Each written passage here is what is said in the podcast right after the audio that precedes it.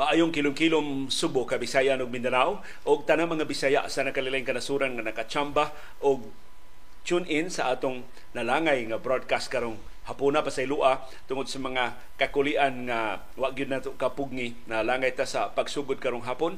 Pero manghinaot ko nga ato gihapong madani ang ato mga viewers on demand. Dili na makakita in town nato live kay wa man ta maka uh, air on schedule. Maka tultol gihapon sila sa atong programa karong hapuna. Ang habagat na balik dinhi sa atong nasod ug mao na kini ang mudominar sa atong kahimtang sa panahon dinhi sa syudad ug sa probinsya sa Subo. Ang low pressure area area perti ng layua to na sa Lawag City sa Ilocos Norte wa nay epekto dinhi sa ato sa Subo ug sa Kabisayan. Samtang nisamot ang pag-alboruto sa bulkang Mayon atong susihon karong hapon. Karong hapon na sab ang makalipay nga balita gikan sa Philippine Statistics Authority ni tibugsok pag-ayo ang gidaghanon sa mga nangamatay sa COVID-19 sa niaging buwan koreksyon sa niaging tuig sa 2022 kung ikumparar sa gisundan nga tuig sa 2021.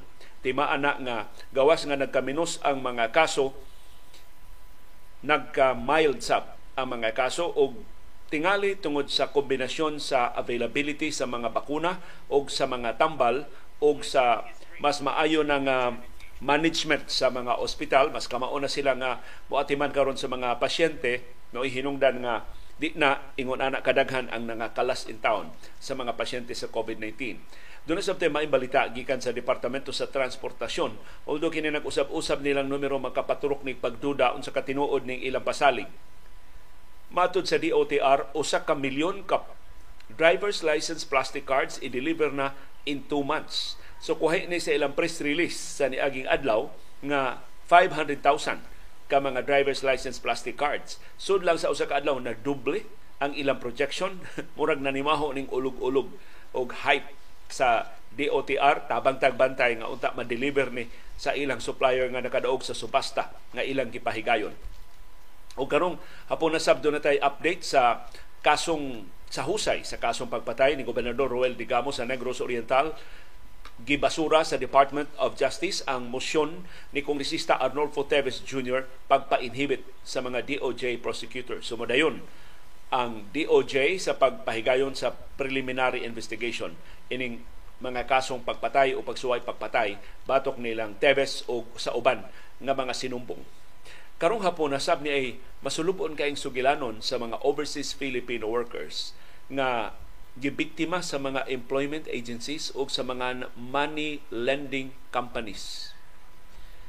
Pastilan, pait ng daan na pagpantrabaho sa ubang kanasuran, gibunalan sila og dagko kay nga mga bayranan aron sila makatrabaho ngadto sa gawas sa nasod unya gib higot gigapos pagid sila og dagko kaayo nga mga interes unya gidokumento ni sa mga non-government organizations nga gidangpan in town sa atong mga overseas Filipino workers sa nakalilaing kanasuran gisangat ang kaso sa Department of Migrant Workers ug sa uban nga mga ahensya dinhi sa ato sa Pilipinas way aksyon ang atong mga ahensya lain ning ebidensya nga dili tinuod nga atong giisip nga mga bayani ang mga overseas Filipino workers. Pagarpar ra na ang pasalig sa atong gobyerno. Atong susihon ang sakit nga mga detalye ining sugilanon sa mga overseas Filipino workers nga nabiktima sa panaugdaog ug sa pagpanamastamas.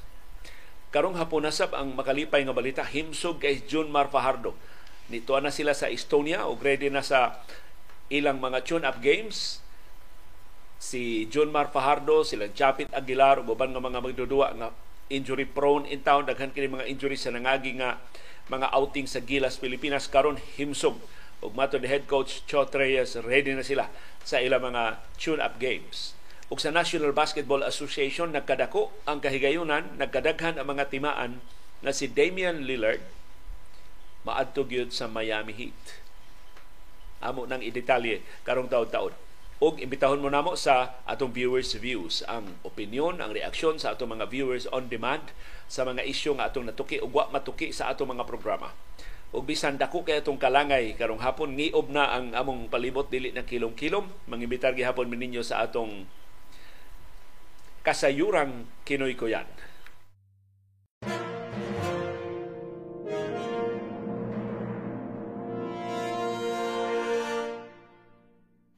Kumusta ang atong kahimtang sa panahon sa syudad ug sa probinsya sa Subo? Dili kayo init, dili kayo alimuot karong adlaw, kusog ang huros sa hangin nya way uwan. Dunay diha di uwan, kadiyot ra kaayo nga uwan maguwang nagjutay sa taligsik diri sa among Bukirang Barangay sa Kasili sa Konsolasyon sa iyo ganinang hapon. Alas 3 karong hapon ang low pressure area nakitaan sa pag-asa sa 80 kilometros north-northeast sa Lawag City sa Ilocos Norte. Pertinang layua, gikan dinhi sa ato. Wa na intertropical convergence zone nga mo'y nagda sa atong uwan sa nangagi nga mga adlaw, gipulihan siya sa pagbalik sa southwest monsoon. So habagat ni nga gipakaingon nato mao nay mo dominar na wa sa niagi nga mga semana mao gitawag nga monsoon break So magwawa ra sab ning habagat pareha sa sa amihan sa una depende sa mga factors nga maka-influensya niya. So ang habagat mao na karoy nagdominar dinhi sa atong syudad ug sa probinsya sa Subo labi na apil na sa tibuok Kabisayan, apil na sa Southern Luzon. Ang mga lugar dito sa Ilocos Norte ang low pressure area maoy makahatag nila og mas dako nga kahigayonan sa pag-uwan ang syudad ug ang probinsya sa Subo, ang Metro Manila ug ang dakong bahin sa Pilipinas mahiagom og patapatak nga pag-uwan, pagpanugdog o pagpangilat tungod sa southwest monsoon o habagat o sa localized thunderstorms. Unsa may inyong kahimtang sa panahon? Nakasinati ba mo og uwan uh, karong adlaw? Parihan na mo diri sa kasili sa konsolasyon palang ibutang diha sa atong comment box ang inyong situationer sa kahimtang sa panahon daghang kay tawag sa kong atensyon na sudlan kuno ta og mga trolls na mag-expect gyud ta ana. Kay kining administrasyon nga nagpuyo sa bakak dili gyud ganahan og kamatuoran.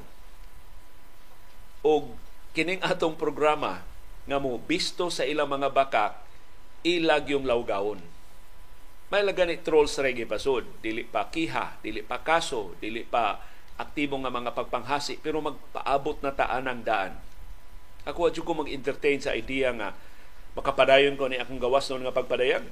Samtang gawas noon pa ko, akong ipadayag ang akong panghuna-huna pero wa ko'y pagsalig na mulahutay kining akong pagpahimo sa akong kagawasan sa pagpadayag.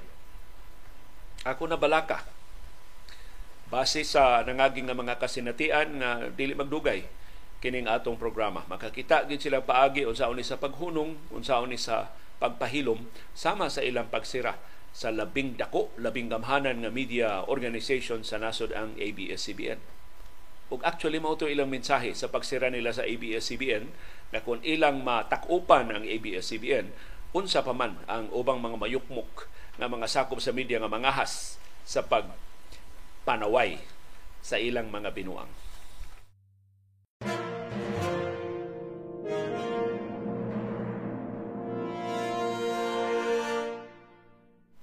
Kadako ining trahedya in town. Ang nakasulti nako ini taga Bohol na. Kay mura na dito karon ang patayng lawas sa biktima nga namatay. Human na paaki og bukya. O naigo og bukya diri sa lungsod sa Santa Fe sa isla sa Bantayan. 32 anyos nga turista. Nato din sa Subo gikan sa Bohol. Kuyog sa iya mga kauban sa trabaho. Nangaligo. Nindot mong kay na dagat diha sa Santa Fe nga ligo sila o public beach. Sus sa upat man ni silang kuyog siya ra sab mo nasugatan ining deadly kaayo nga bukya gitawag og box jellyfish. Sus pataymingan kuno ko anang box jellyfish di kaabtag pila ka minuto. Hilabihan kuno ka deadly anang box jellyfish. Nya naaraban sa Santa Fe In fact, sa iyo pa di karumbuan sa Unyo, ang Santa Fe, ni pasidaan as mga turista pagbantay mo sa jellyfish. Kay jellyfish season karon unya na lagi box jellyfish diha sa kadagatan sa Santa Fe. Kakuyaw kita'y matsambahan. Akong gila sa Iris Iris, ano lang yun kong pugsag pagkaligog dagat. Iris, kini sa Iris, ganahan kini maligo og dagat. Yeah. Imbitahon, may iya kung pugson pagkaligog dagat di gyud ko ako magpasumangil ako mag video video lang ko nila. Kay dili bukya akong gikadlok. Ang kahasol bitaw hasulan kay kog ligog dagat. Kada bang uh, mag-ilis ka ato kag dagat magkabas ka unya ighawas nimo mag, maghinawnaw ka mag-ilis na sad ka as kas ka nga may pag diretso lang kog pangabos banyo eh. aron diretso lang tagaligo pero apparently parehang Iris ganahan ni mga liw og dagat kining grupuha na naglakip in town ining biktima giila ang biktima nga si Leslie Ann Madronero nang ligo ni sila diya Santa Fe atong Domingo. So Hunyo, Hunyo 25, nangabot sila sa Santa Fe the day before. Sa Sabado pa sila nangabot June 24. Taga Valencia, Bohol, kini si Madronero. Kuyog niya diya sa Santa Fe ang iyang mga kauban sa trabaho nga silang Marlon Magno, Maria Cecilia Bazar ug Menard Paras Adtong Domingo, alauna 45 sa hapon, silang upat nangabot diha sa public beach sa barangay Pook sa lungsod sa Santa Fe. Ako nahibawan usa ni paborito gyud nga mga kaliguanan sa mga turista ug bisan sa mga molupyo diha sa Santa Fe. Si Madronero o kini si Paras dito sila sa pangpang ni ambak sila padung sa dagat. Samtang kining duha nila kakauban silang Magno og si Basar, ni diretso na lang sila og ligo sa dagat, wa na sila mo ambak. Human sa 10 minutos nilang langoy-langoy, ni reklamo si Banonero, katul man ang akong wanga bukton. Katul ko no kayo ang iyang wanga bukton. Wa ra ko no maabti og 5 minutos si Madronero ni reklamo ngadto ni Magno nga naglisod na siya sa paginawa. So gitabangan siya, gipahawa siya sa dagat, pagkakita nila sa iyang wanga bukton, pwerte namang puwaha. Motong patabang din sila sa munisipyo, niabot ang ambulansya alas 2.30 sa hapon. Ato ragang kuitahon, nagsugod sila pangaligo 1.45 p.m. 10 minuto silang langoy-langoy, sibutan na nato, butang pang mga, butang na nato alas 2. Alas 2 sila nagsugod ng pangaligo After 10 minutes, napaakan si Madronero. After 5 minutes, so alas 2 Gs, after 5 minutes, naglison na siya pag ginawa, alas 2.15. Kung sa orasan ni abot ang ambulansya, alas 2.30. Mahimo ba i-explicar ng munisipyo sa Santa Fe? Ano wa man tay standby nga mga ambulansya diha sa mga crowded areas? Mao ba yan inyong negosyo diha sa Santa Fe? Nang dani baya mo o mga turista Ya dako ba yung income ang Santa Fe anang turismo kay ang mga turistas di pa kaligo public beach tino ni way bayad ang dagat pero nagabang manig mga cottages, nagabang na diyang mga nagbayad ng mga hotels o mga pension houses diya sa Santa Fe. Maka-income ang munisipyo ini nila. Ganong naabtan man og 15 minutos, labing minus ni ha. Akong estimate gani mga mas dugay pa. Ang pagpaabot in town sa biktima, naglisod na siya sa paginhawa. So gida siya sa ambulansya ngadto sa Bantayan District Hospital. Pero gideklarar siya dead on arrival sa mga doktor dito sa Bantayan alas 2.50 sa hapon.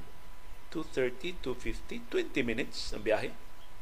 Gikan sa Santa Fe padung sa Bantayan District Hospital. Gideklarar sa mga doktor ang hinungdan siyang kamatayon nga cardiogenic shock secondary to myocardial infarction.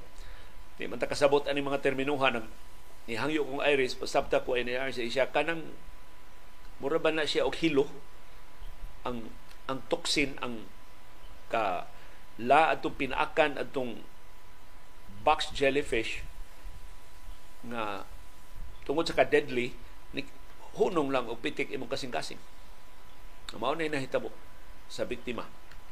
Apat ng lawas sa biktima gida na pagbalik sa natos ng bangutan itaw niya pamilya sa Valencia sa Bohol.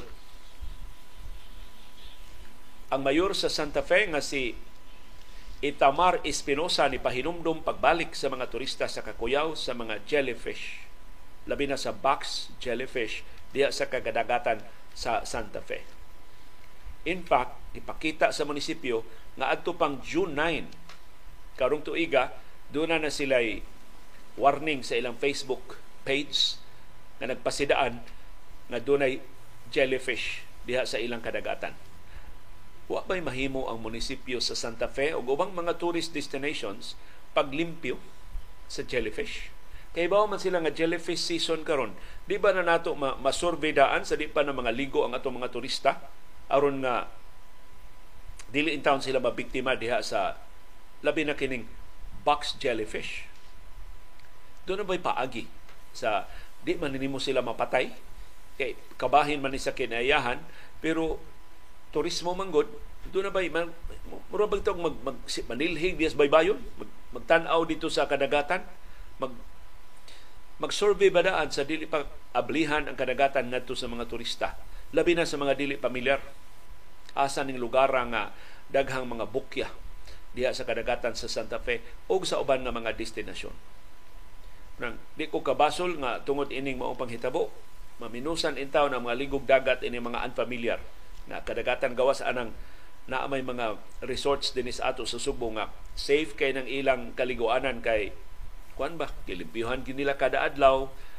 Limitado ba ang space? Dili pariha ng uban nga murag naagyo ka abris dagat. Na sus dako kay na dihang kahigayunan kanang mga tug mga sandbar kanang mag mangadto sa mga open seas para sa ilang pag pangaligo sa ilang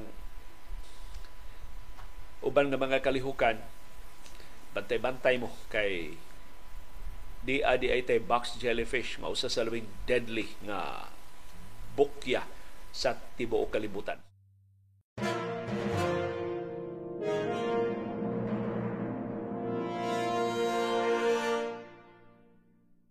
So nangut nangutan ako sa o nagpakisusi ko sa mga scientific journals unsa man di ay ning mga jellyfish. Kaya na kung mamuwara ang pinaka na na, magkatol lang ta, mahasol lang tag ka oras, na di makamatay nga jellyfish. Na adi ay, ang deadliest nga jellyfish sa tibuok kalibutan mauning box jellyfish mao ni nakapaak in town atong taga Bohol ang nan ini Chironix flickeri naa ni siya sa Indo-Pacific region ang iyang hilo hilabihan ka espiso, hilabihan ka potent nga makapatay siya og tao sud lang sa pila ka minuto. Kining box jellyfish, doon na siya taas nga tentacles, murag gaway. Murag ikog niya nga buabot og 10 feet ang gitason sus kataas. Ini box jellyfish.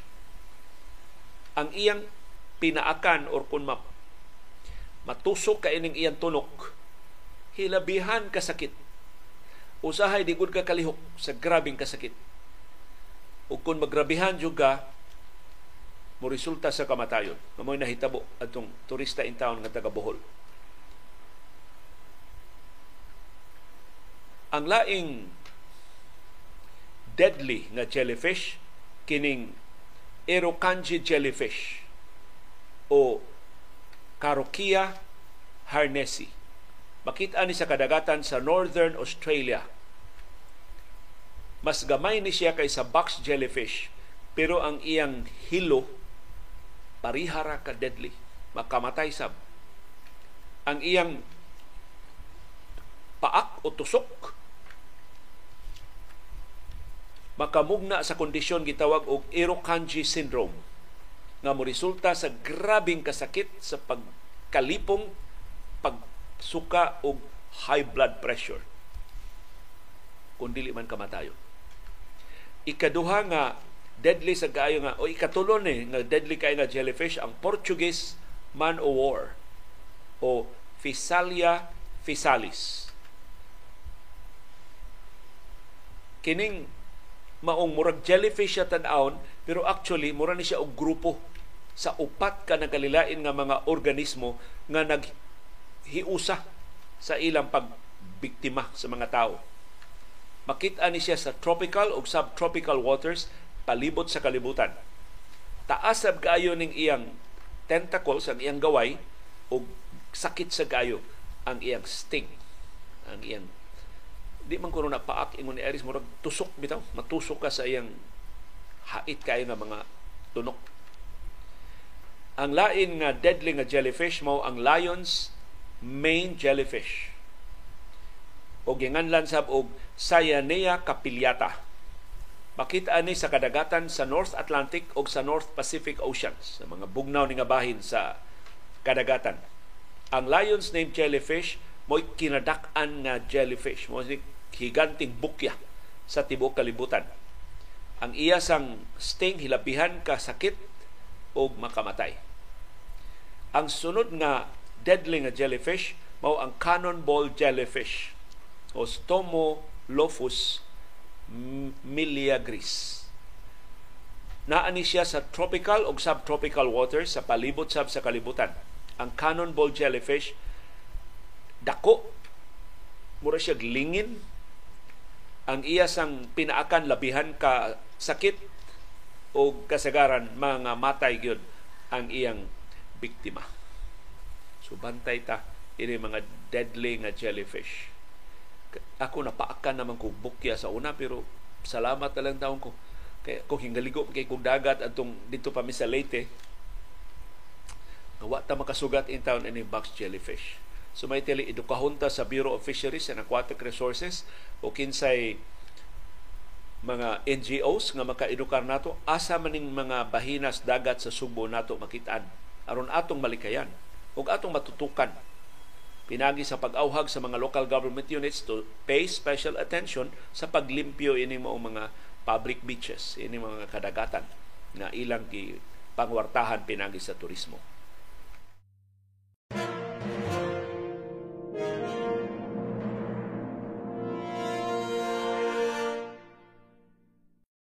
Doon ay tips kung simba ko mapaakanta o bukya. Gikan ni sa mga doktor kining maong tips. Kung mapaakan kag bukya ayaw dayon na diha atiman ang pasyente panawag dayeg tabang. Mas importante kay di maguta ka mao. Panawag dayon og tabang. Pahibaw ah, kung naka sa public beach pahibaw og ubang mga swimmers nga i-alert ang mga lifeguards o durang mga marshals diha sa kabaybayunan aron i-alert dayon ang ambulansya kung kinahanglan i-transport ang pasyente kung grabe ang kahimtang sa pasyente. Dayon, ang sunod nimong buhaton, waswasi ang naapiktuhan nga lugar ginamit ang suka. Gikan ni sa Red Cross ha, kini tambaga, suka. So, kung inisaris nga suka man na siya, ano ko kadungog ang suka, pero suka. Suka kuno mo iwaswas sa lugar nga naapiktuhan for at least 30 seconds. Pero ayaw hikapa. Waswasi lang bubuil ilag suka ang lugar nga ayaw hikapa kay mosamot og release og venom mosamot na hinuon ka sakit o kakatul dayon hinaya og tangtang ang mga tentacles so kana murag iyang mga tulok. Hinaya og tangtang kanang nag nagtusak-tusak ba sa panit hinaya na siya og tangtang. Unya hugasi ang lugar nga napiktuhan sa tubig nas dagat pag matngon gyud nga di nimo hikapan ang sting area kay musamot ang ka sakit sa pasyente. Kung mahimo sab kung dunay available nga init nga tubig, ihumol og init nga tubig ang lugar nga naapektuhan. Kung na, pero na kas dagat, imposible kay dunay nagdag thermos, pero just in case dunay init nga tubig, makatabang pag ease sa pain dili kay mabatigan sa pasyente ang grabe nga kasakit sa init nga tubig. Unya, bantayi gyud ang paginhawa sa biktima. Normal pangutan na siya, normal ba imo paginhawa o baka maglisod sa paginhawa? Kay maglisod gani sa paginhawa komplikado ang sitwasyon. Kung maglisod na sa paginhawa ang pasyente samtang wa pa moabot ang ambulansya, kinsay kamao mo CPR is CPR ang biktima. Doon na sa kay mahimo aron dili ka mapaakan og bukya. Kay pertimang hasula kon simba ko mapaakan ta og bukya ang imong mahimo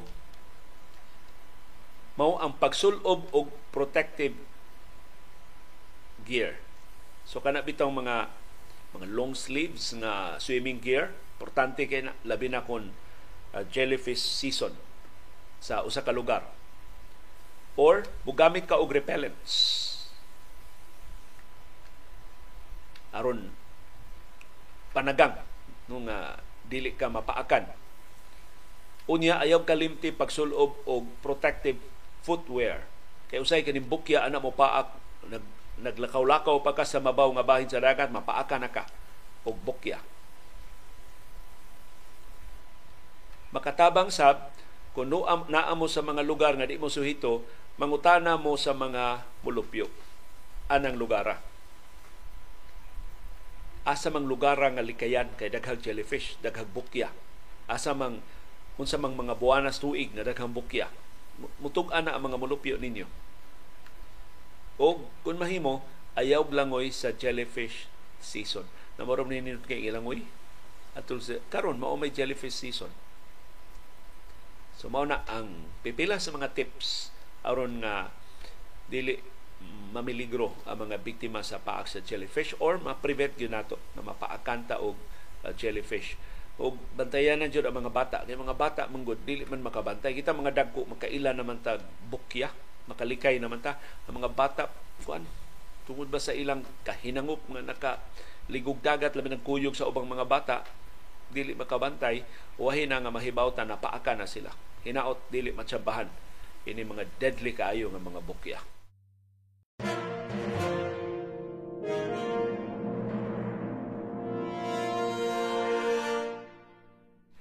Gikan sa bukya ato ta sa bulkan ni samot ang pag-alboruto sa bulkang Mayon karong adlaw. Matod sa Philippine Institute of Volcanology and Seismology, mas daghang linog, tayog, volcanic earthquakes nga ilang na rehistro ug mas daghan ang pyroclastic density current events na ilang naobserbahan sa palibot sa bulkang Mayon sa niaging 24 oras. Ang bulkang Mayon dunay 107 ka volcanic earthquakes mas daghan kung ikumparar sa 102 ka volcanic earthquakes atong lunes. Ang gidaghanon sa dome collapse pyroclastic density currents kini mga PDCs nga modahili gikan sa bulkan nga mayon mas daghan. So kuan nagka, nagkadaghan nagka kusog ang iyang abruto dito sa ilaw, nagkadaghan ang iyang gibugwak nga mga PDC, mga nagbaga nga lava ug natunaw nga mga bato niabot og wow. No wow atong lunes gahapon, 17 karong adlaw ang nabantayan sa Phoebus. Mas daghan. Unya, ang pag-utbo sa aso o sa abo sa baba sa bulkan ni taasab 100 meters ra atong lunes niabot og 750 meters karong adlaw Martes. Doon ay kinatibugan nga 41 ka rockfall events ang na-record sa palibot sa bulkan. Doon ay kinatibugan nga 753 katonelada sa sulfur dioxide emissions nga naobserbahan sa baba sa bulkan. Matod sa PHIVOLCS nga kung simbako doon ay kusog nga uwan diha sa bulkang mayon posibleng mo resulta na sa baha sa lapok o lahar. Kaya baha sa lapok, paspas kay na ug deadly sab na. Ang iyan sad na nga bantayanan. So hinaot nga kining hulga sa pag-uwan. Dinis ato dili kaayo maka apiktar. Diha sa Albay labi na sa mga lugar sa palibot sa bulkang Mayon.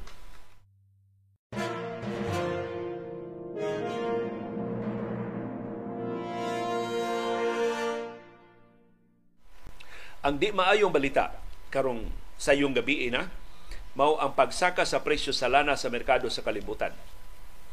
Tungod sa kabalaka sa supply nga na-triggered ining mutiny sa mercenary group diha sa Russia. So nakumbinser gyud ang mga oil traders nga kini si Russian President Vladimir Putin di makakontrolar sa armadong mga grupo diha sa Russia na posibleng pasiuna lang to ang mutiny sa Wagner Group na posibleng masundan pa to sa uban pang armado nga mga grupo. Maybe dili, dili sama kadako kay kining Wagner Group binuhi man sa ni Putin. Ug mao man gani ni iyang gideploy sa nagkalilain ng mga gubat giapilan sa Russia. Pero matod sa mga oil traders, kining kaway kasiguro sa sitwasyon diha sa Russia, ang political instability na ilang gikabalak-an nga mo'y musunod adtong mutiny. Kay kinis Putin di man ni musugot nga di makabawas ba? Ubawas ni Putin sa Wagner Group nagpaabot lang ni siya og tukma nga timing. Tungod ana na balaka ang mga oil traders unsa may dangatan sa supply sa Russia, supply sa lana sa Russia. Tingalig dili stable.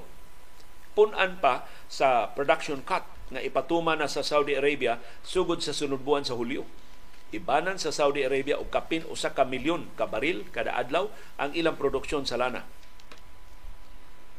Lain pagyud na nakapabalakas mga oil traders sa supply sa lana mo hinungdan ni Saka ang presyo sa lana karong adlaw mao ang pagsulbong sa konsumo sa lana sa Estados Unidos. Kay karon di ay mao ang peak driving season dito sa Estados Unidos.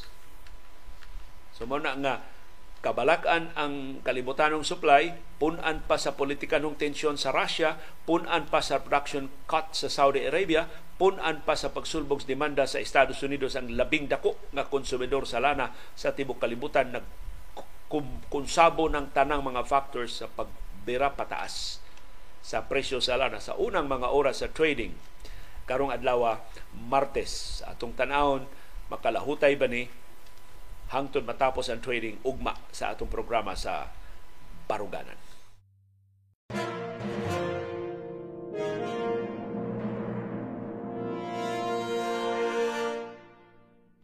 Ang maayong balita gikan sa Philippine Statistics Authority mahitungod sa mga nangamatay sa COVID-19 ni menos pag-ayo ang mga nangamatay sa COVID-19 sa Pilipinas sa niaging tuig 2022 kung ikumparar sa gisundan nga tuig sa 2021.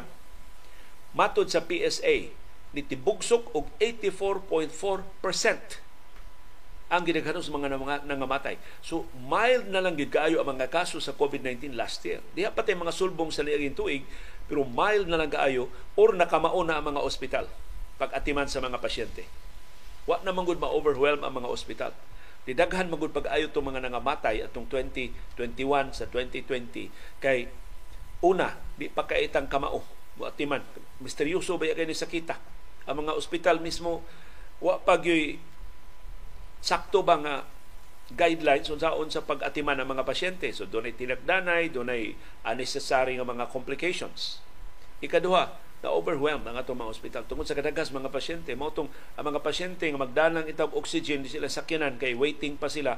Wa pay bakante ang mga ospital mao toy namiligro nga nakalas. Kay wa may medical attention nga nahatag ngadto nila.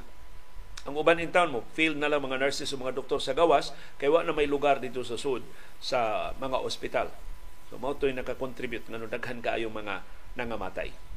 Plus limitado kayo ang mga bakuna. Pagsugod pa lang sa pandemya, limitado kayo ang mga bakuna. Limitado kayo ang mga tambal. Ang mga dato ray maka-afford sa mga tambal. Sus, tag 25 mil, tag 50 mil, tag 80 mil ang mga tambal na unang nanggawas. Hilabihan ka unreachable sa labing kabos ng mga pasyente. Kung mao in town to ang hinungdan, pipilas mga hinungdanong daghan kayo ang nangamatay sa unang duha ka tuig sa pandemya pero last year, mao naman to ang ikatulong nga tuig. So, naka-adjust na o nakamauna. Matod sa Philippine Statistics Authority, PSA, naka-record sila og sa mga nangamatay sa COVID-19 sa 2022 og 17,550. Ikumparar sa ilang na record sa mga nangamatay atong 2021 nga 117,772. So hapit maduble ang gidaghanon sa 2021 kung ikumpara sa 2022. Mao nang more than 80% ang lugapak sa mga nangamatay. 84.4% ang tibugsok sa gidaghanon sa mga nangamatay sa COVID-19 sa 2022. Kung manghinaot mas gamay pagyud ang mga matay sa COVID-19 o kung mahimo, wa na lang yung mga matay. Kung na-encourage ka ita sa daily updates sa Department of Health, wa na nangamatay sa COVID-19 nga ilang na, na record. Although, usahay ang Department of Health mukalit lang sa nagbundak sa ilang figures nga ops na adi amo na konfirmar tuha ka tuig ang nilabay nangamatay COVID-19 dahil ni namatayan karon pa nila maihap. Pero encouraging ka ini tiya 84.4% ang drop sa gidaghanon sa mga nangamatay sa COVID-19 sa 2022 kung ikumparar sa tuig 2021. Pero ako interesado kay ko nga mo mo kumparar. Tuguti akong ikumparar ang gidaghanon sa mga nangamatay sa nga na-record sa Philippine Statistics Authority o sa gidaghanon sa mga nangamatay nga naihap sa Department of Health. Kay ang PSA mas reliable. Kay ang ilang gibasihan maugid ang death certificate sa mga pasyente. Kung naman sa death certificate ang hinungdan sa kamatayon, mao na ilang giihap. And usually, daghan kaayo ang naihap sa Philippine Statistics Authority kaysa gi-report sa Department of Health. So maka palig-o na sa pagduda nga dunay underreporting nga nahitabo sa atong mga kaso sa mga nangamatay sa COVID-19 dinhi sa Pilipinas.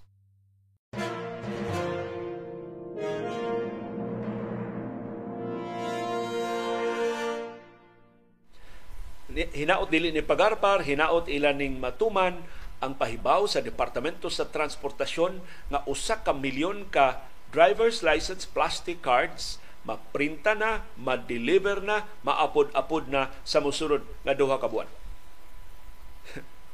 Hilabihang ilngiga ini balita.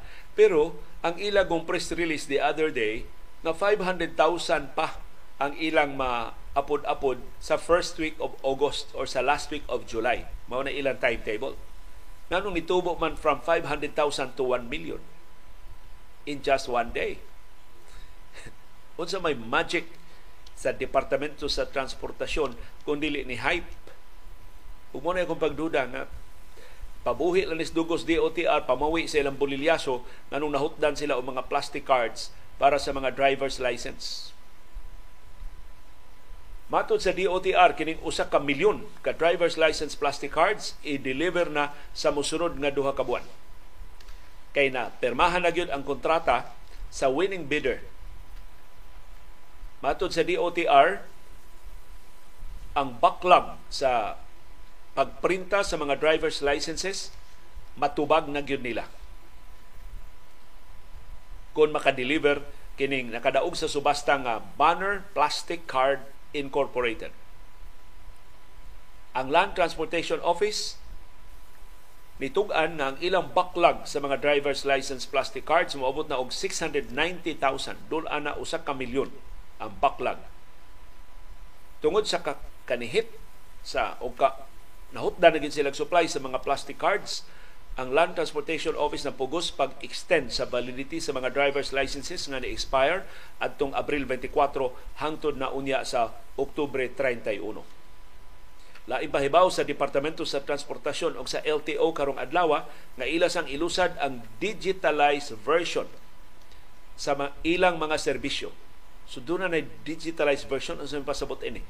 Online na ang mga transaksyon sa DOTR o sa LTO appeal sa renewal of permits, online registration o payment transactions. So, wala linya diya sa Land Transportation Office. Matinuod ga ni ang maong press release. Mao ni sulti sa DOTR o sa Land Transportation Office karong adlaw. Mga liyata na unta this time kadaghan naman ni sila na bolilyaso makachamba sila na ila gyud ning matinuod.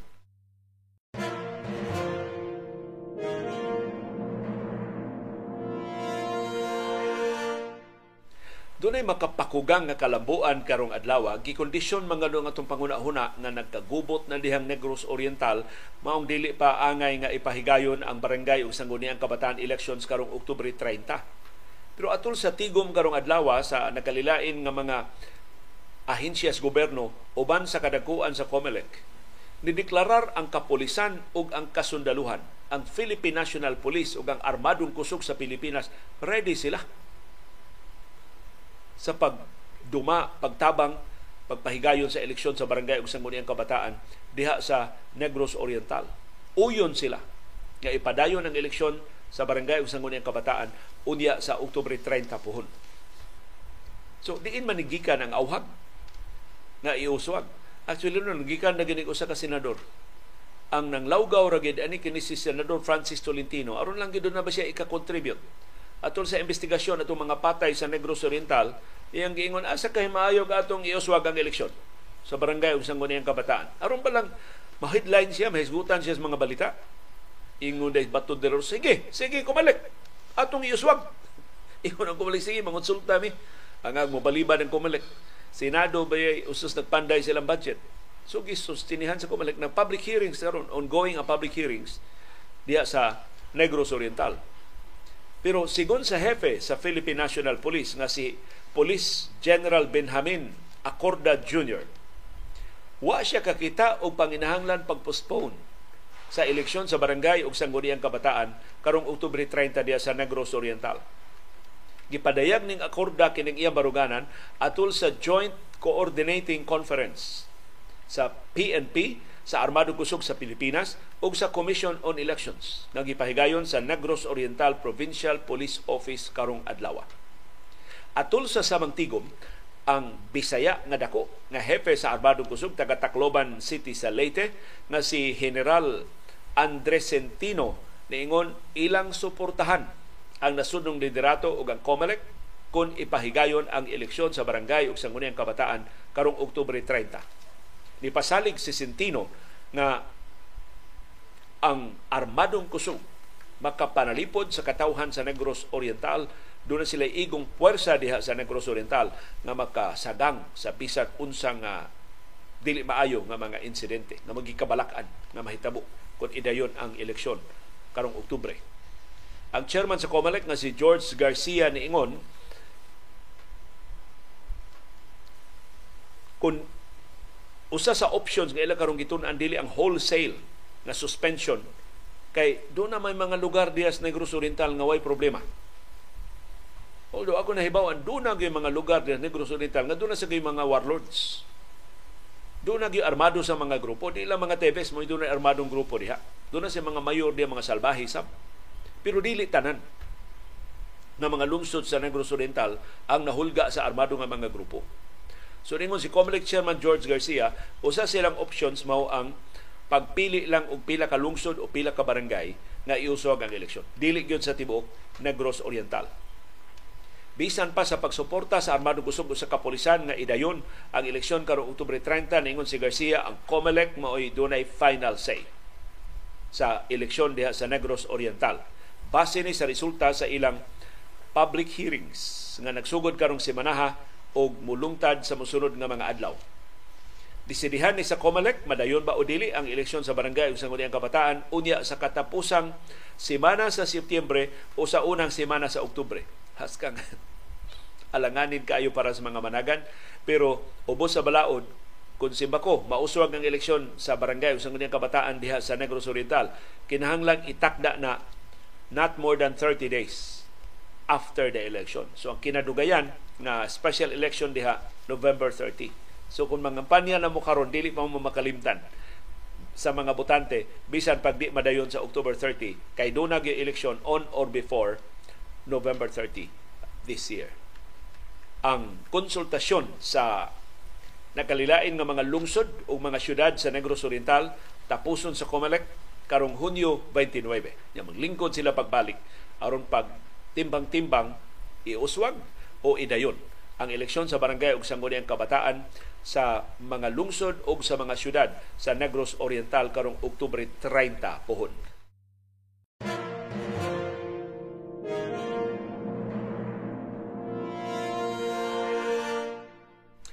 Formal nang gibasura sa Department of Justice ang motion nga gipasaka ni Kongresista Adolfo Teves Jr. para sa inhibition sa mga DOJ prosecutors nga mga nagduma sa preliminary investigation ini mga kasong pagpatay batok ni Teves o sa ubang mga sinumbong.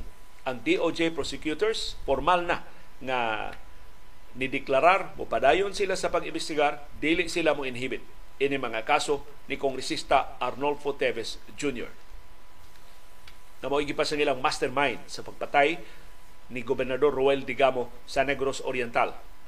Ang sunod nga hearing sa preliminary investigation karong Lunes, Hulyo 3. Og ingon man Hulyo 17. So doon na mga schedule sa mga hearing sa preliminary investigation sa DOJ ang tuyo ini mao pagtimbang-timbang do na bay igo nga ebidensya kanang gitawag nga probable cause aron mahimong sukaranan pagpasaka sa kaso ngadto sa korte Kung duna, dayon ang pagpasaka sa mga kaso nga korte. Kung wa, basura. Diha pa lang sa level sa mga DOJ prosecutors kining mga kasuha.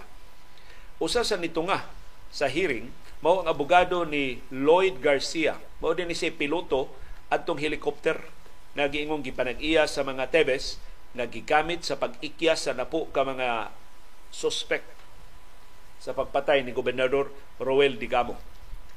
Nangayo sila og mas klarong nga kopya sa mga litrato o sa mga CCTV footage nga gihimong ebidensya batok ni Tebes og ning maong helicopter. Si Attorney Russell Miraflor niingon ang iya mga kliyente nga silang Romel Pataguan, Daniel Lora, Osmundo Rivero, Joven Javier o Rogelio Antipolo ni affirm na sa ilang recantation virtually. So gipaagi lang og virtual ang ilang recantation sa ilang mga affidavits. Opisyal silang ni perma silang affidavits ato pang June 20. So officially gibakwi na gyud sa mga dinakpan ang ilang pag-angkon sa krimen. Karon himakak na sila o bisan unsang kalambigitan sa pagpatay ni Gobernador Digamo, ila na sa gibakwi ilang pasangil nga si Tevez mao mastermind ining maong kaso. Si Attorney Florian Banabana ang laing abogado ni Rivero, ilingiga ni Rivero ha, mao ni giingon nga sinaliga ni Tevez, duhay abogado. So why problema sa budget si Rivero. Ang asawa ni Rivero wa tuguti maka duaw niya adtong Domingo. Muduaw ko noong diha sa NBI facility, wa na paduawa. Na hangan manguning NBI kay lusot-lusutan naman ni sila sa usa sila mga detenido na sobrahan na sang ka-istrikto katungod mangunas mga pineriso nga maduaw sa ilang mga minahal sa kinabuhi. Wa pasudla ang asawa ni Rivero mo nang nireklamo ang iyang abogado ngadto sa mga prosecutors sa Department of Justice.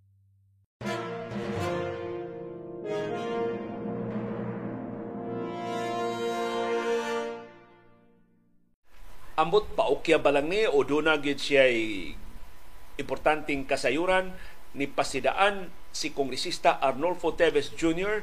doon na siya ipabuto sa musunod nga mga adlaw. Iya kunong ibutyag ang mga kamatuuran sa mga panghitabo sa nasod ug sa Negros Oriental karon. Mao ni unod sa murag teaser ni Kongresista Teves sa iyang Facebook Live. Mato niya hintayin nyo yung mga katotohanan na mga nangyari. Yung mga number 20. Na si CB girl. Ato nang ipakita si CB. Okay. Manahan ka sa balita ni Tebesim. Nahulga na siya na siya bu- paulbuhon ko no sa musunod ng mga adlaw. Mo ni si CB na ready na mga li, mga chick na may karong taod-taod signo. Si CB mo apil man sa among pangajit ni Iris. Salamat CB girl. Unsa ko inyong panihapon eh, ingon ni CB. Butang palihog sa atong comment box ang inyong mga panihapon aron nga paghibaw anay ta sa atong mga putahe. Daghang salamat CB girl sa imong pagkuyog sa atong programa. So ningon si Tevez, hintayin nyo yung mga katotohanan na mga nangyari. Yung mga number 20, si pasabot yung number 20, mga pangsabog ng sisig. Mao niya mga teaser. Mao ko na niyang ibutyag. Number 20, mga pangsabog ng sisig. Yung mga alam nyo, mga pulburon. Mas naman eh. Number 20, sisig, pulburon. Yung mga katotohanan, yun lang po. Wa na siya mohatag dugang detalye si Kongresista Arnolfo Teves. Ato ning atangan paukya bala ning iya kay aron dili siya makalimtas mga balita. Ganahan mo kay ni Steves magpa-interview. Ganahan mo kay ni Steves mas starring orduna gid siya mga ebidensya. Ang kapahitan ni Teves mawad na siya og credibility kung pulos ra istorya. So hinaot kung doon siya bagong ibutyag iyang sagulan og jutay nga mga ebidensya. Iyang sagulan og mga papeles o mga dokumento sa pagmatuod sa iyang mga pasangil. Aron nga at least ang mga tao muhatag og atensyon ug muhatag og higayon sa paghuna-huna kung sakto ba ang iya mga kasayuran ug maaksyonan sa hingtungdan nga mga ahensya sa gobyerno ang bisan unsa mga kasayuran nga iyang ibisto.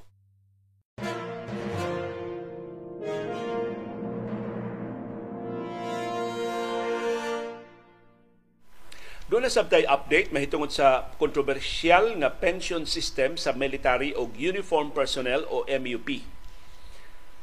Gipahibaw ni Senador Jinggoy Estrada nga mo'y pangu sa Senate Committee nga nagtuon sa MUP pension reforms ni supak ang active military o uniform personnel sa gisugyot sa mga economic managers ni Presidente Ferdinand Marcos Jr. nga 5% nga kontribusyon sa ilang pensyon. Gidak-an ra sila sa 5% nga contribution nga mo'y gisugyot sa mga economic managers. Ang nakapait, kay maorasab ni ang gidaghanon sa contribution nga makasalbar sa pension system gikan sa paghag, pagkahagsa. Kay kun mas gamay ang contribution sa active military personnel moabot gyung higayon mabangkaruta ang atong nasunong panulanan magsige na natag bayad kay muburot na ni pag-ayo ang pensyon magkadaghan ang mga pensioners magkadako ang ilang pensyon kay ibase man sa sweldo sa aktibo nga mga sundao o mga uniform personnel mabangkaruta gyud ang atong ekonomiya so manay dako kayo karon nga kalibugan pero sigon sa mga MUP dako ra ang 5% nga contribution sa ilang pensyon.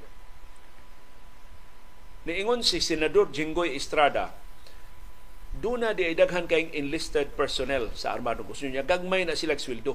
Niabot og 163,000 ang mga enlisted personnel sa armadong kusog o sa ubang mga uniform personnel.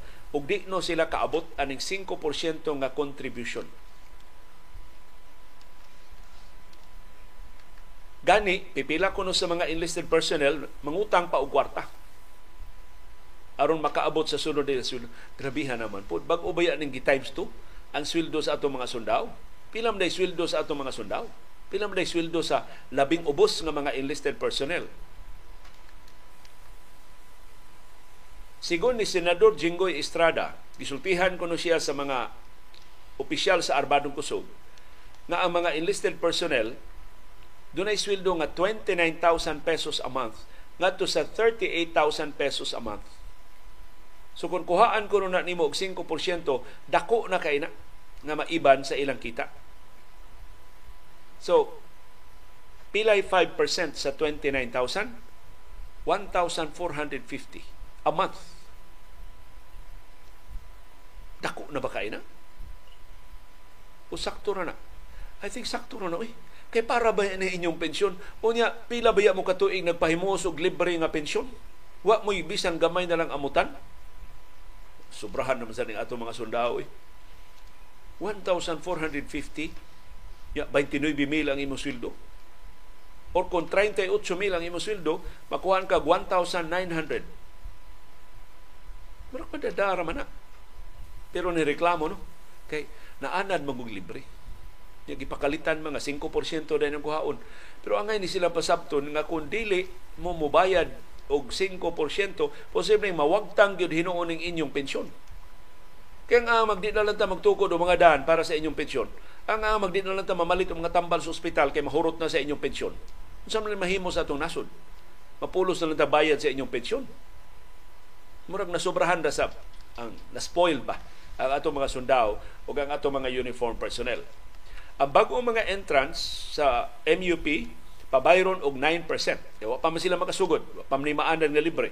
Pabayron og 9% sa ilang basic salary para sa ilang pension system.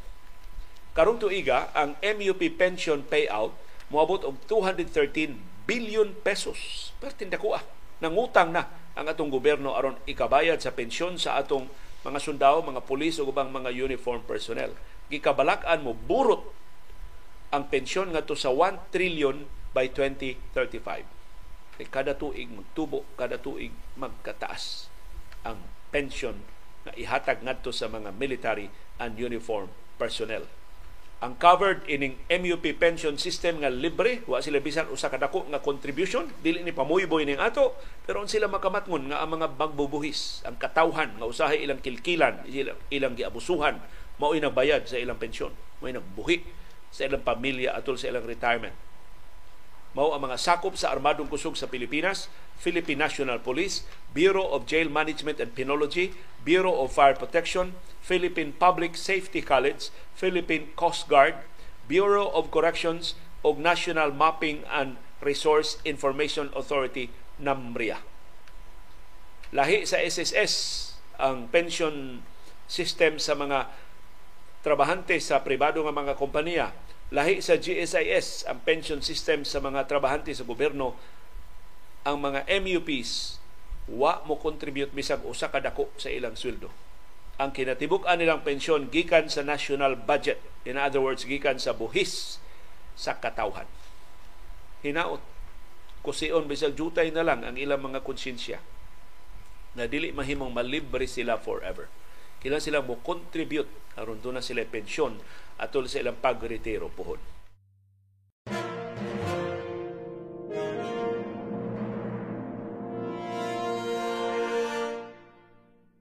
kapin duha ka libo ka mga trabahante apil na ang pipila ka mga langyaw na rescue sa kapolisan gikan sa gidunahang Human Trafficking Syndicate.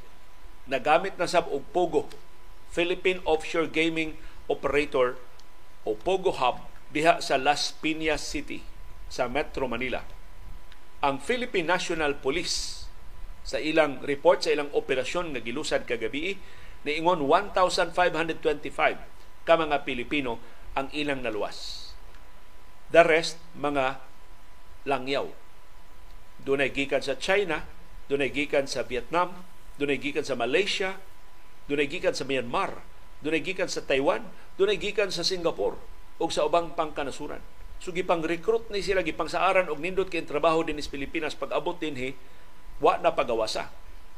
Biktima na di sila sa human trafficking ug gigamit na sila ini mga pagpangilad online, mga scamming operations na nagtakuban isip Pogo diha sa Las Piñas.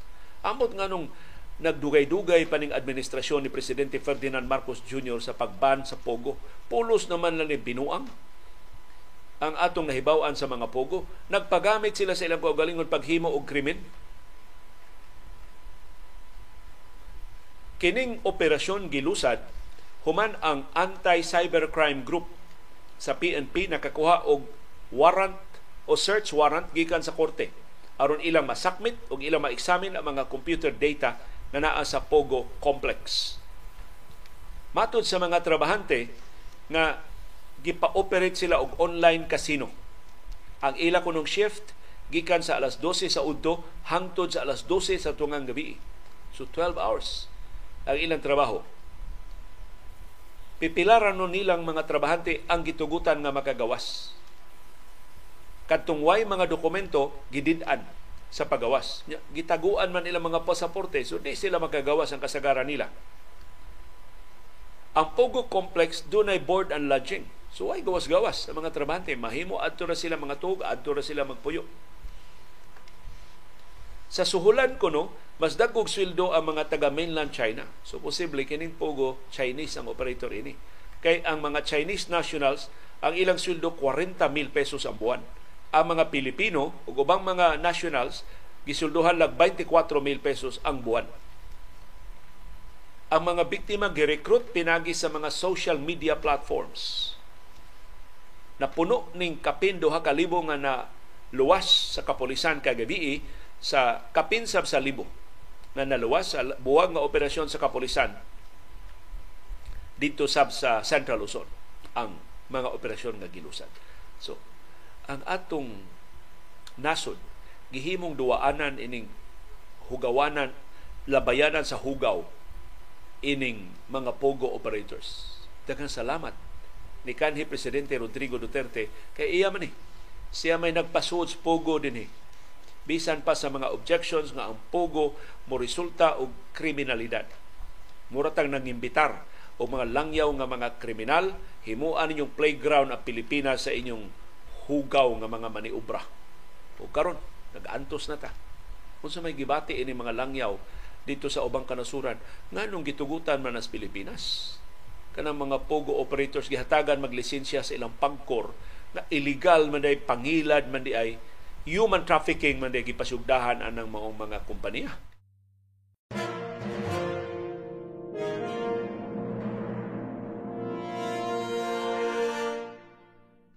Niya pagilaing masulubon nga kasayuran na atong nahipos giun sa pagpahimos ang atong mga overseas Filipino workers sa mga employment agencies o sa mga money lending companies.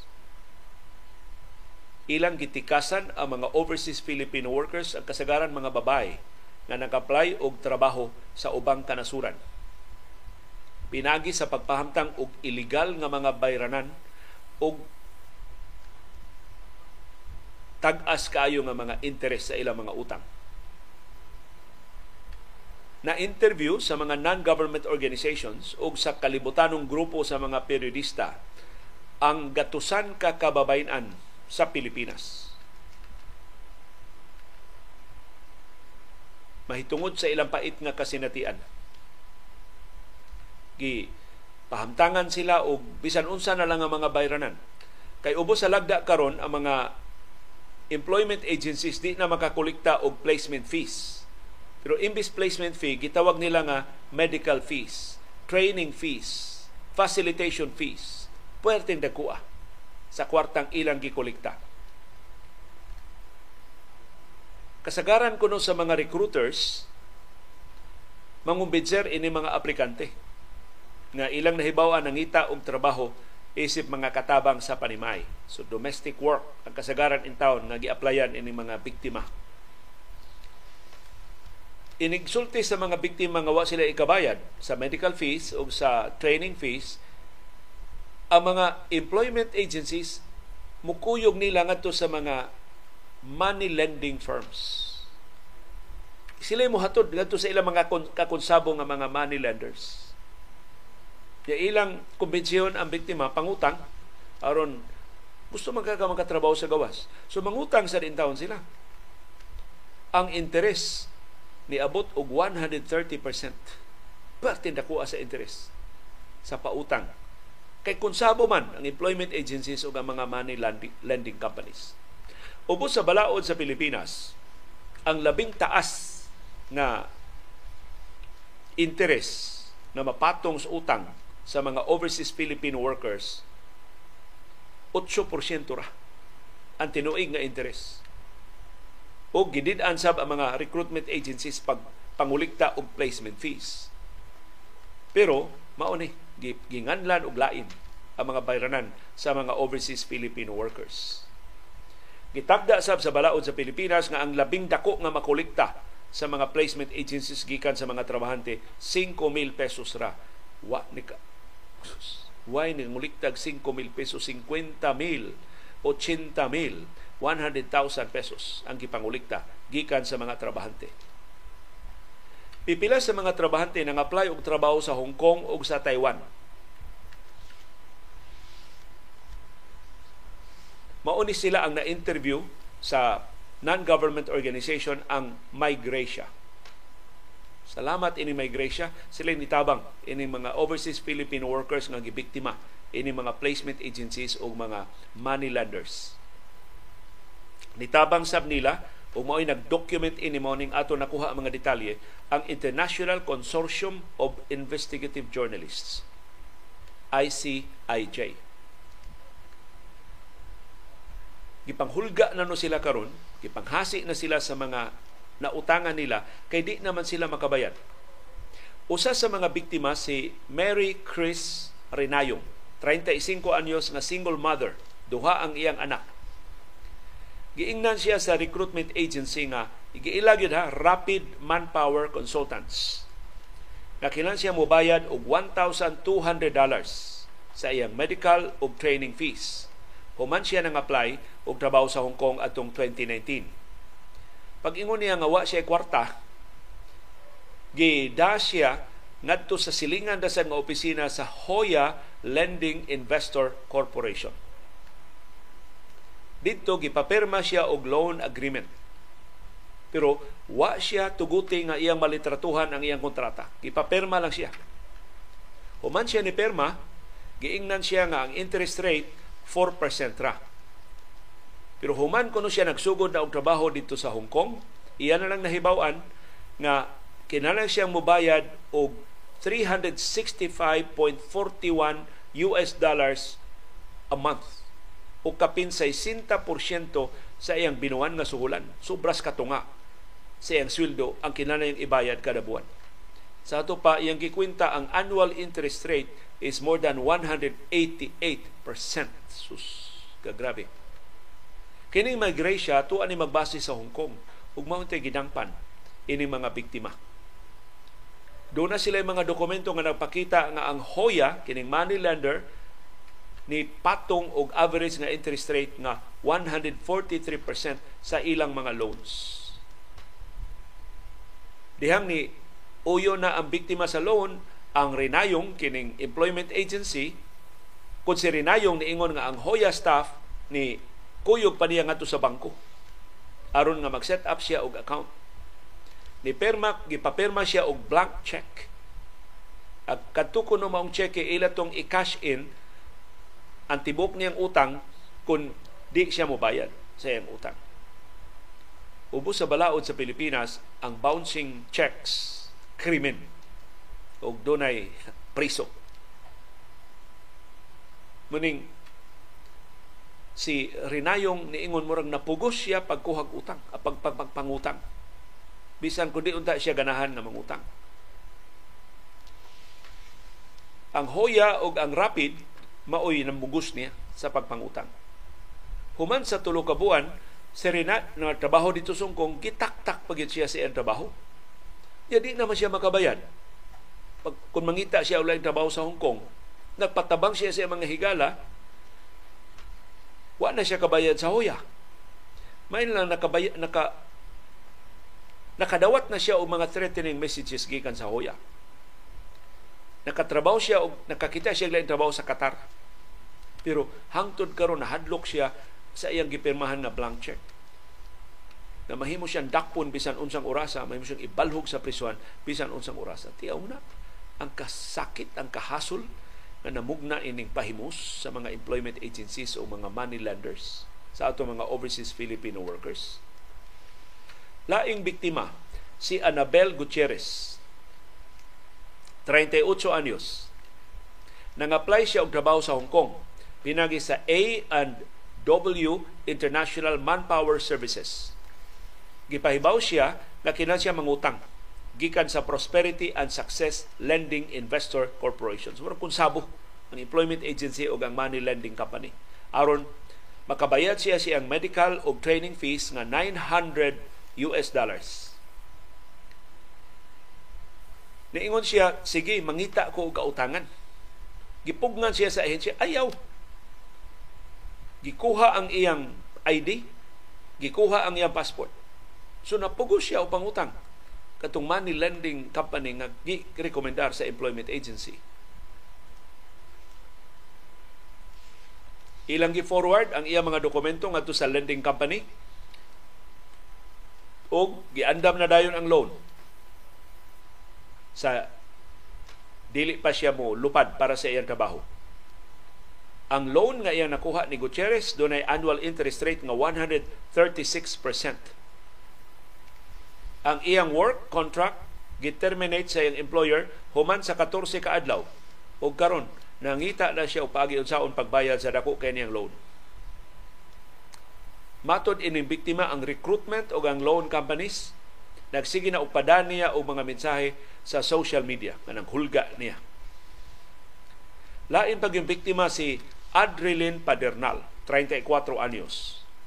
Nikuha siya og loan nga 1,615 US dollars gikan sa Hoya, sama nga money lending company sa unang kaso kay ganina aron pag-cover sa iyang mga gastuhan siyang pagpang-apply isip domestic worker sa Taiwan atong 2019 Nibayad siya og 2,872 sa interest sud sa usa ka tuig sa iyang tinu, sa iyang suhulan na 6,600 US dollars.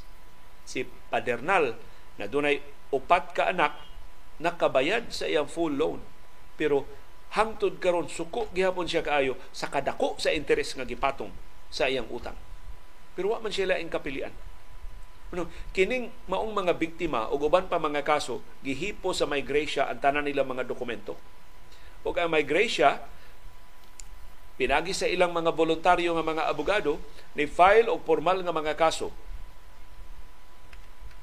sa gobyerno sa Pilipinas apil na sa Securities and Exchange Commission o sa Presidential Anti-Corruption Commission. Ang mga kaso gipasaka atong 2020 ug 2021 atol sa administrasyon ni kanhi presidente Rodrigo Duterte. Ang ilang gikiha 12 ka mga lisensyado nga loan companies nga nag-operate dinhi sa Pilipinas. Matod sa Migration, hangtod karon way bisan usa sa mga kaso nga ilang gipasaka ang giaksyonan sa gobyerno sa Pilipinas. Grabihan, no? Ang Department of Migrant Workers, ilang gidangpan, ingon lang, okay, noted, why action nga gihimo? Batok sa mga employment agencies o batok sa mga money lending companies nga gireklamuhan ini mga biktima. Kaya nato og mga bayani ang mga overseas Filipino workers murag gilawog man hinuon sa tirong sa atong kaugalingong mga ahensya sa gobyerno.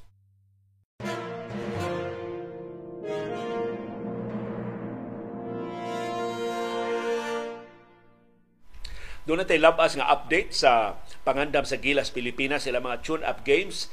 Dito na tu, tuwa na sila karon sa Estonia. Matud sa national head coach nga si Chot Reyes. Healthy kayo si June Mar Fajardo. As kang niduta kuno sa mga lihok ni June Mar. Doon na siya bag-ong Arsenal. Katong iyang 3 point shooting. Ug bag-o niya nga mga lihok sa paint. Nga ato makita nato inig sugod na sa mga tune-up games sa Gilas, Pilipinas sa musunod nga mga adlaw. Si Japit Aguilar, nindot sa kuno kay Glihok. Ang nabantayan ni Chot Reyes, healthy ang happy tanang mga magdudua sa Gilas, Pilipinas. Ang bugtong dunay injury maura si AJ Edu. Pero hapit na sab siya ma 100%. Ang sentro kunoron sa training sa Gilas, Pilipinas mao ang conditioning.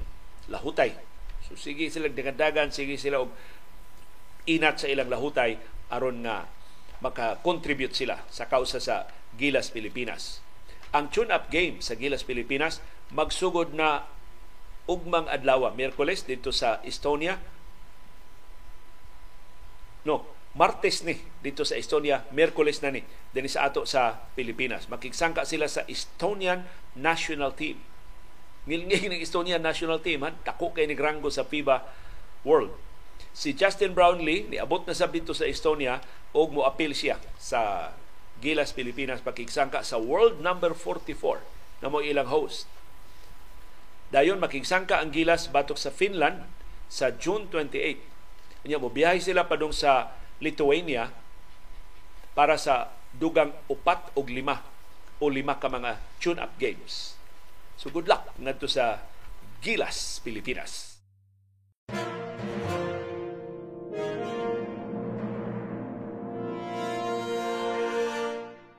Sa National Basketball Association, nidako ang kahigayunan nga si Damian Lillard mausab gyud ang address gikan sa Portland Trail Blazers posible adto ni siya mag-dribble-dribble og bola uban sa Miami Heat. Usas mga timaan na si Lillard andam ng buhian sa Portland Trail Blazers. Ang gidraft sa Portland atol sa drafting sa bag-o mga magdudua sa National Basketball Association. Mao ang point guard nga si Scoot Henderson na parihag posisyon ni Damian Lillard. So successor ni Damian Lillard ang ilang gidraft. Usa nis mga timaan na si Damian Lillard andam ng buhian sa Portland Trail Blazers iyang suod nga mga higala ni tug-an nga si Damian Lillard dunay serious interest sa pagbalhin sa Miami Heat. Matod siya mga higala si Damian Lillard niingon ganahan kay siya makigduwa uban nilang Jimmy Butler o ni Bam Adebayo. Si Lillard o ang iyang ahente na si Aaron Goodwin makigtagbo sa management sa Blazers karong adlaw aron pagtuki sa iyang umaabot sa prangkisa. Magpabilin pa ba siya sa Portland or i-release na siya sa Portland Trail Blazers. Dako man kay ning kontrata ni Damian Lillard, dako sa ganing epekto ngadto sa Portland Trail Blazers o sa team nga iyang balhinan sama sa Miami Heat. Pero si Damian Lillard nagsige nag-ingon nga kun if kun mobalhin siya, mobiya siya sa Portland Trail Blazers, Miami would be an obvious trade destination for him. Asulti ni Damian Lillard, Bam is my dog. For real. But I think Miami is the obvious one. Susuodi ka ni silang higala ni Bam Adebayo ang undersized na sentro sa Miami Heat. Kay nagkakuyog ni silang duwa sa Team USA atong 2020. So ang Miami Heat nga napilde sa ofensa sa Denver Nuggets sa niaging NBA Finals kung punaan ni Damian Lillard mo diha diha mo improve dayon ang Miami Heat. Pero dako pa kayo na nga apan. Dako pa kayo na nga if kung si Damian Lillard mo ba pagbiya sa Portland Trail Blazers nga mo iyang Pinoy-anan sa niaging napo nakatuig.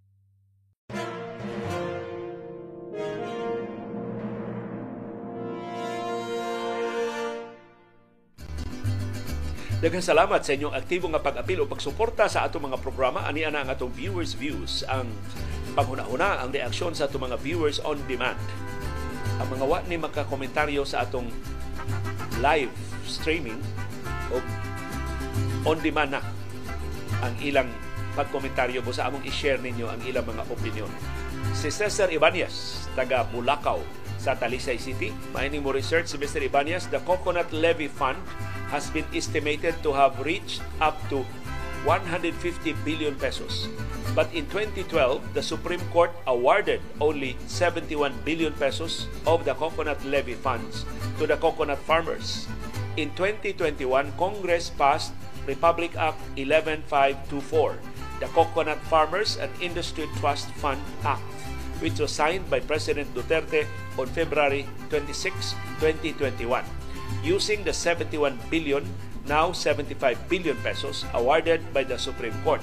Duterte signed last June 2022 Executive Order 172 implementing the Coconut Farmers and Industry Development Plan exclusively for the benefit of the coconut farmers. Thus, the government could never say we have no available fund for the farmers. Sakto ka Mr. Ibanez pero gibalibaran sa Department of Budget and Management ang request sa Philippine Coconut Authority nga 11 billion unta nga dugang nilang budget usa ka bilyon ka pesos ra gihatag para sa mga mag-uuma sa lubi nga karon nagkalisod-lisod in town tungod sa pagtibugsok sa presyo sa kupras sa merkado sa kalibutan. Mao na giingon na ang labing gikinahanglan kanunay ipauhi sa kagamahanan. Ang labing wa kinahanglana sama sa mga lakwatsa sa mga sa mga kuyog papuy nga magbiyahe-biyahe sa nakalilaing kanasuran maoy da abunda kayo og pundo ini gobernador. Si Marie Christine nga tuwa sa Australia niingon ngano man to si Mayo Rama? Mura magnasuko og defensive kaayo ang tubag. Kadtong gipangutana siya kung kinsa ang nagbayad sa pundok-pundok sa mga barangay kapitan o mga city officials nga dito sa Boracay na pundok nganong didto man sa Boracay nga daghan mang nindot nga lugar sa Cebu. Mas importante nganong dili matubag og direkta ni Rama magduda naman lang hinuunta. Di actually ang tubag ni Mayor Mike Rama dili to kwarta sa gobyerno ang gigasto sila biyahe sa Boracay. Pero di siya motubag kinsay na gasto adtong kwartaha. Dihang gi pangutanas mga sakop sa media, niingon siya nga uh, siya kunoy ang media yung paninglan siyang utang. So, murag ni, murag ni pasumbingan si Miorama, iya tong kwarta or iya tong inutang katong kwartaha. Pero kini kinaraan maguning estilo ka na bitong masakpan ka nga magbiyahe. Sa kinsa man sagud masakpan tanang barangay kapitan gida ni Miorama dito sa Boracay hasta kuno ang mga karibal sa mga barangay kapitan gida ni Miorama dito sa Boracay. So napuno ang Boracay nila. Bilang dako-dako tong gastuha Nya moingos miurama nga dili to gastos gobyerno, kinsa may nagasto adto? Kay mas damaging na. Kaya nagasto adto wa to mo gasto nga libre. Kung mga tog bugti, kung simba ko prime water mo ni gasto adto, makabalibad pa ta? Na ilang i-take over ang Metro Cebu Water District MCWD. Mao ba na nga atat na atat kay Ismail mataktak na ni Joey Daluz pagka chairman sa MCWD. So, kanang excuse nga donation to mas mag-uulta na. Kay why donation karon nga libre? Kasagaras mga donasyon karon labi ng mga dagkong mga negosyante mo donate ngadto sa dagkong mga politiko. Daghan kay nag strings attached. Mo donate sila og 10 million mamawi ng 50 million. O ari na nato bawion ari na sa mga substandard projects ari na sa mga konsabo nga mga bidding ari na sa daghan kay nga mga binuang kitang katawhan mao'y mugasto kitang katawhan mao'y mag-antos anang konsabo sa mga government officials na magpatuong donasyon katong ilang ipaggasto ng mga kwarta. Kana karaan na kay nang namaong mga excuse ambot nga nungwa ka manufacture o bag-ong kalusot si Mayorama.